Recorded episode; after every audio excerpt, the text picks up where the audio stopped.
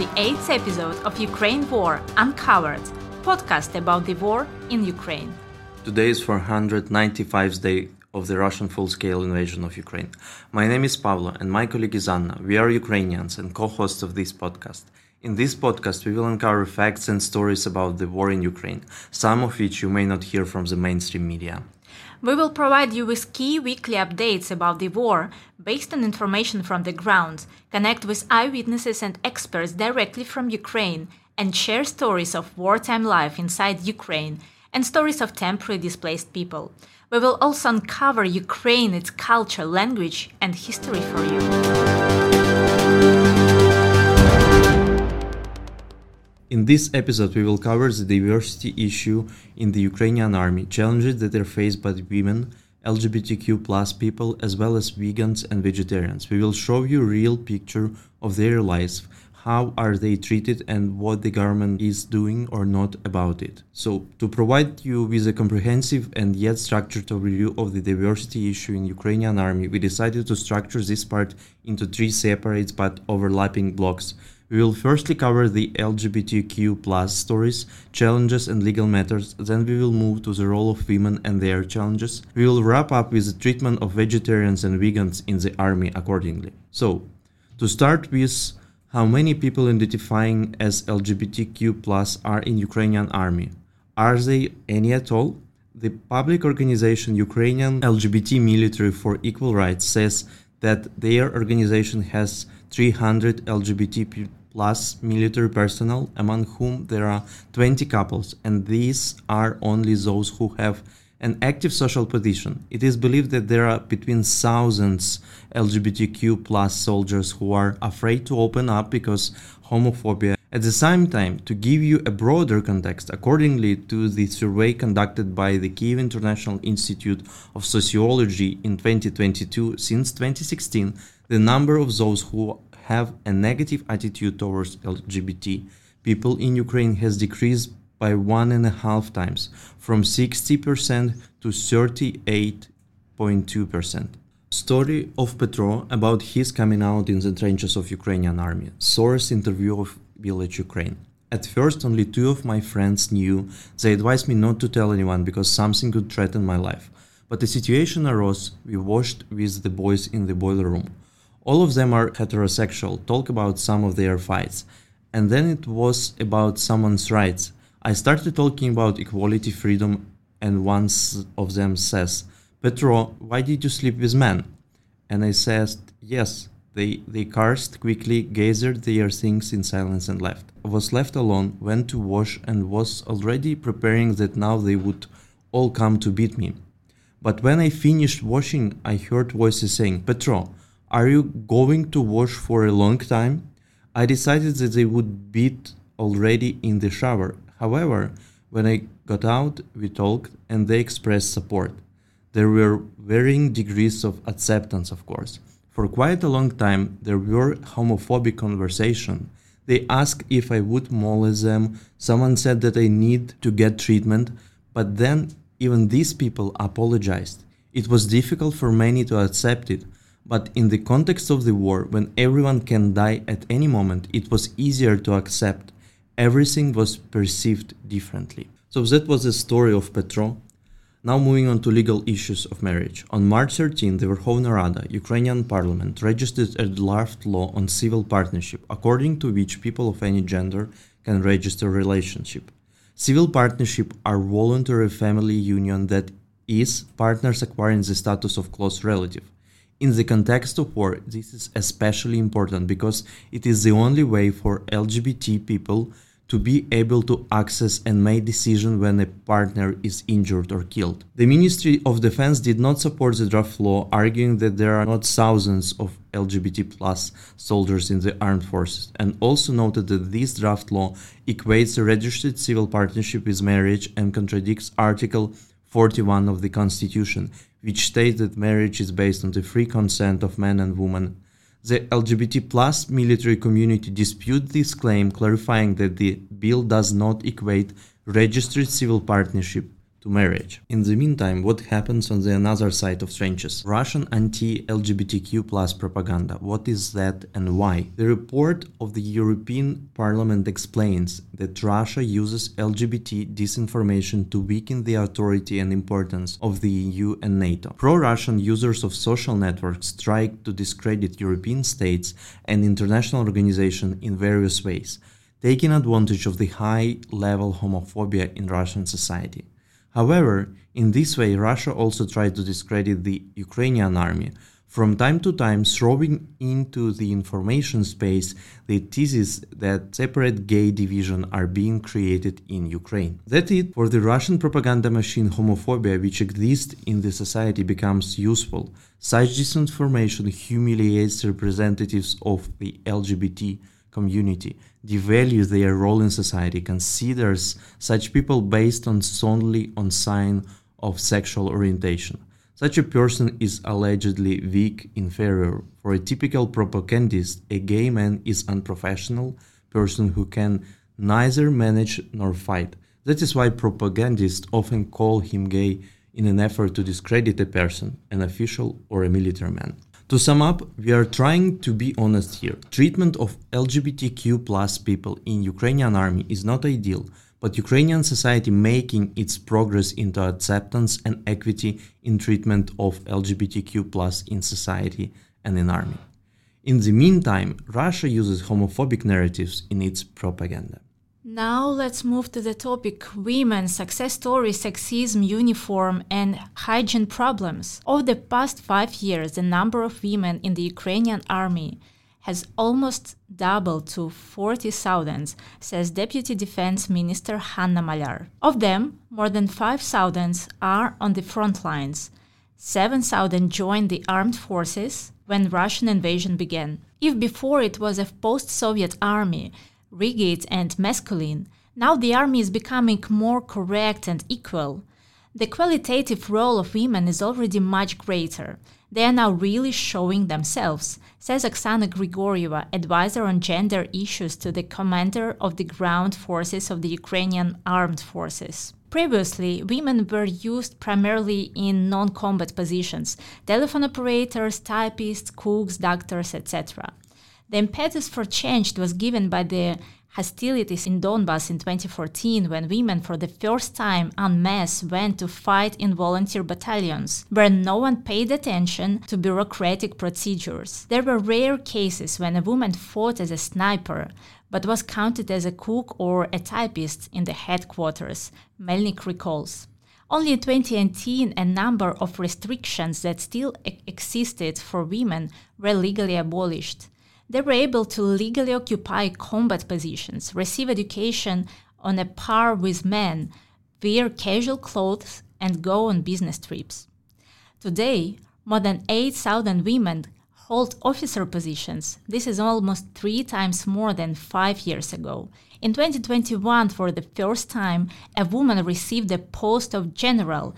Tetiana Astashenko, the commander of the medical forces of the armed forces of Ukraine, became a brigadier general. There are a lot of phenomenal women, confirmed some Oksana Grigorieva. There are gun chiefs, platoon commanders, and a lot of snipers.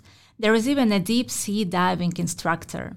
Many tank women are more nimble and smaller than men. Sometimes it's even more comfortable for them to be in a tank she says. Sexism. Although a woman in the Ukrainian army is no longer exotic, it is still not the norm, says Tamara Zlobina. The army is not oriented towards women. This is felt in the attitude of the personnel and in the problems reported by the soldiers. These are sexism, sexual harassment, lack of female uniforms, means of protection, and hygiene, she explains. Another female soldier admits that she was unpleasantly impressed by the attitude of the command of the battalion towards women. We are not talking about any NATO standards, she said. We often encounter sexism and sometimes some commanders even humiliate women. Inadaptability for female needs in terms of life, the, the army is also still oriented towards men Women wear the same uniforms as men. Finding a small size cap is a real challenge, and women are not provided with separate underwear or thermals. You have to buy typically feminine hygiene products yourself, such as pads or tampons, says Maloshna.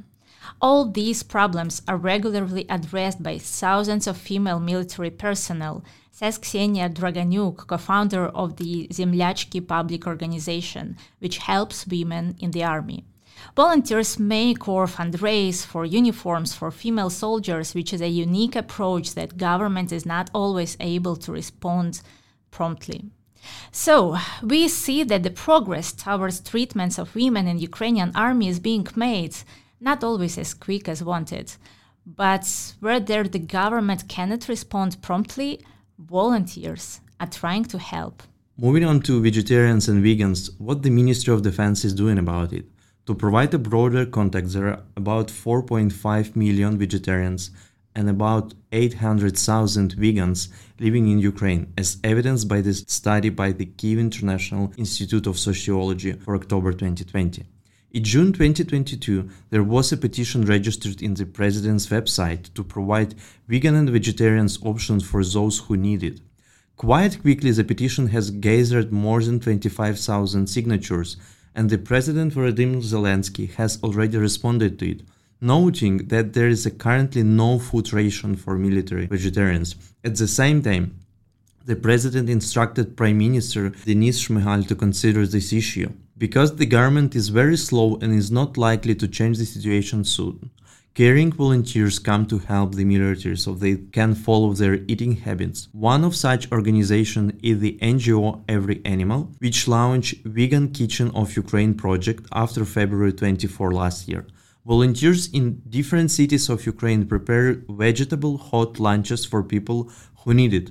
Since the start of the full scale invasion, the organization has distributed more than 31,000 vegan lunches. The project also provides vegan products to men and women of the armed forces of Ukraine and military personnel who need plant based food. The most recent update is as of February 2023 28 dishes, 10 first course, and 18 second course dishes have been included in dry food for those who do not eat meat and animal products. For example, they offer bulgur with mushrooms, beans in tomato sauce, vegetable satay with soy meat, etc. There is no meat or butter in any of the dishes. The ingredients and sets are selected in such way that vegans get the same energy as meat eaters.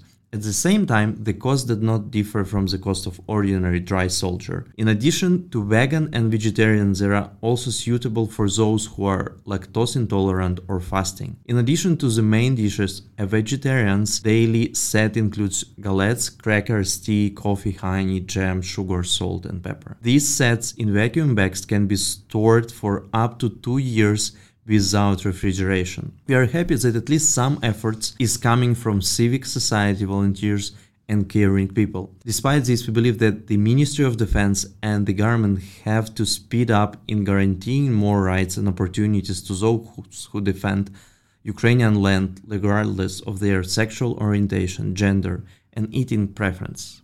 Once again, we want to be honest and don't want to be critical or discredit Ukrainian government we all need to understand that Ukraine is country at war and everyone is trying to do their best to ensure Ukraine's victory. But we also want to acknowledge that Ukraine is about equality and we must encourage it and protect it as well. We will leave the links to volunteers, NGOs who support all these groups in the captions to the podcast. Now moving on to the updates from the front lines. There won't be much news in this section as the Ukrainian military tries to maintain informational silence to protect soldiers on the ground. Nevertheless, these are the key highlights of the key achievements as of now. 29 June 2023, Hanna Maliar, deputy of the Minister of Defense, said that Ukrainian military regained Berdyansk direction 1300 meters in the direction of Klishivka 1200 meters, in the direction of Kurdyumivka 1500 meters. 1st July 2023, UK intelligence has said that the Ukrainian military have crossed the Dnieper River near the Antonivsky Bridge near Kherson and are trying to gain a foothold on the left bank.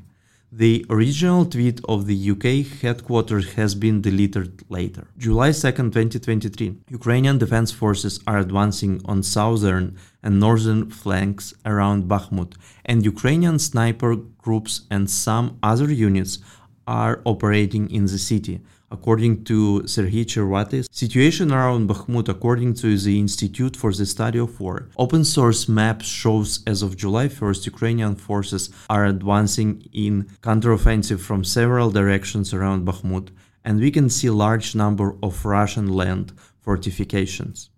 Situation around Kherson, according to Institute Study of War, is similar with Ukrainian advances in several directions and large number of Russian land fortifications.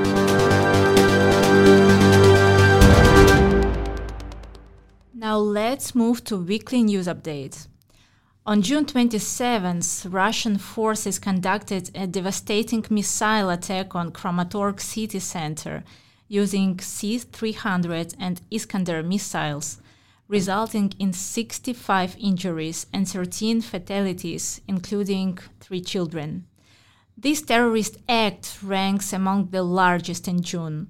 The Ukrainian security forces apprehended the person who suggested the missile strike location. The award winning Ukrainian writer Victoria Amelina tragically lost her life due to injuries sustained in the missile strike. The incident occurred at a popular pizza restaurant in Kramatorsk, where she was dining with Colombian journalists and writers. The global literary community mourns her loss, and our condolences go out to her family. Amelina was also known to Irish listeners through her performance in Dublin showcasing her impact beyond Ukraine. A remarkable concert at Vicar Street in April 2023 showcased cultural solidarity between Irish and Ukrainian artists. On June 28, Volodymyr Zelensky made a couple of important points at his performance in the parliament. He suggested the parliament change the bank holidays of Christmas from 7th January to 25th December. He said he supports the legislation of medical cannabis for those who need it and that Ukraine has to develop its R&D program and manufacturing facilities for this. President said that the target of Ukrainian GDP is $1 trillion in the next 10 years. Migration issue would be the largest post-war challenge and Ukraine has to address it now. Ukraine needs to regulate the weapons and arms that people have these days to decrease the likelihood of accidents.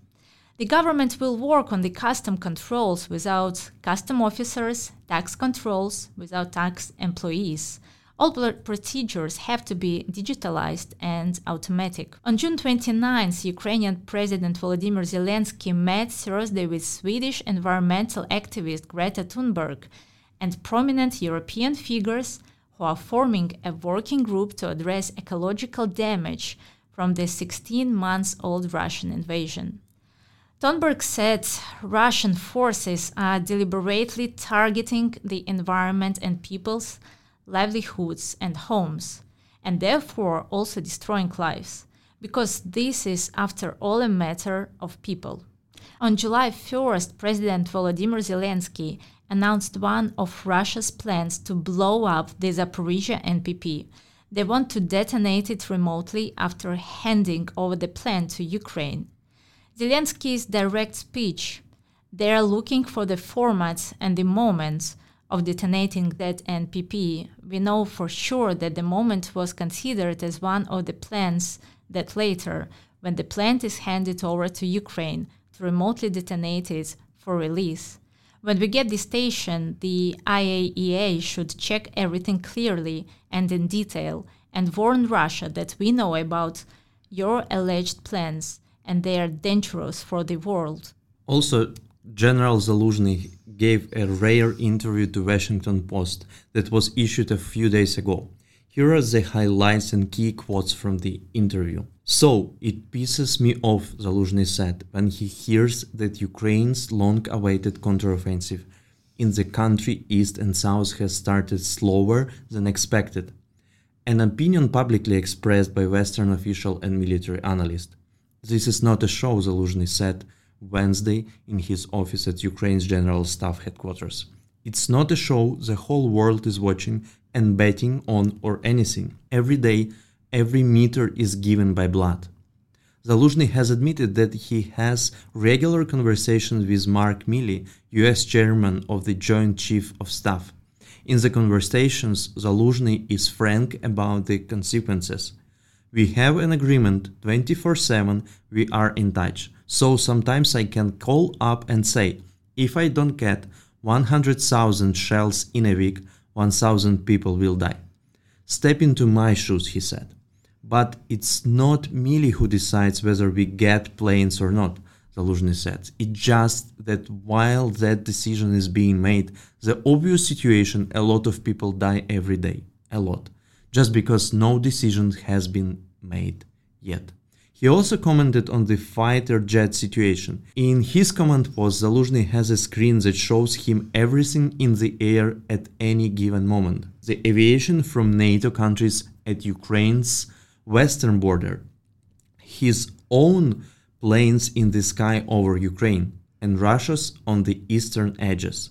Let's just say the number of aircraft that are on duty near our western border is twice as much the number of Russian aircraft devastating our positions.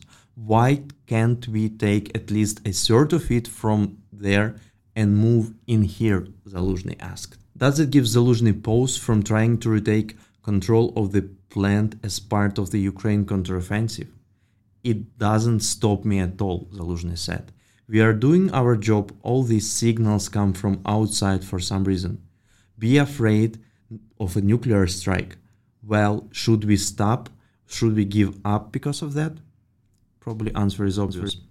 On this note, let us be patient and carry on supporting Ukrainian army and Ukraine's people. Together we can win.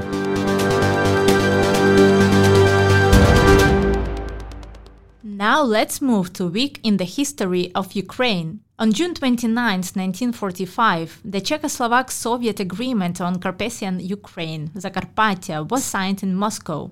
Then Transcarpathian Ukraine was transferred to the Ukrainian Soviet Social- Socialist Republic.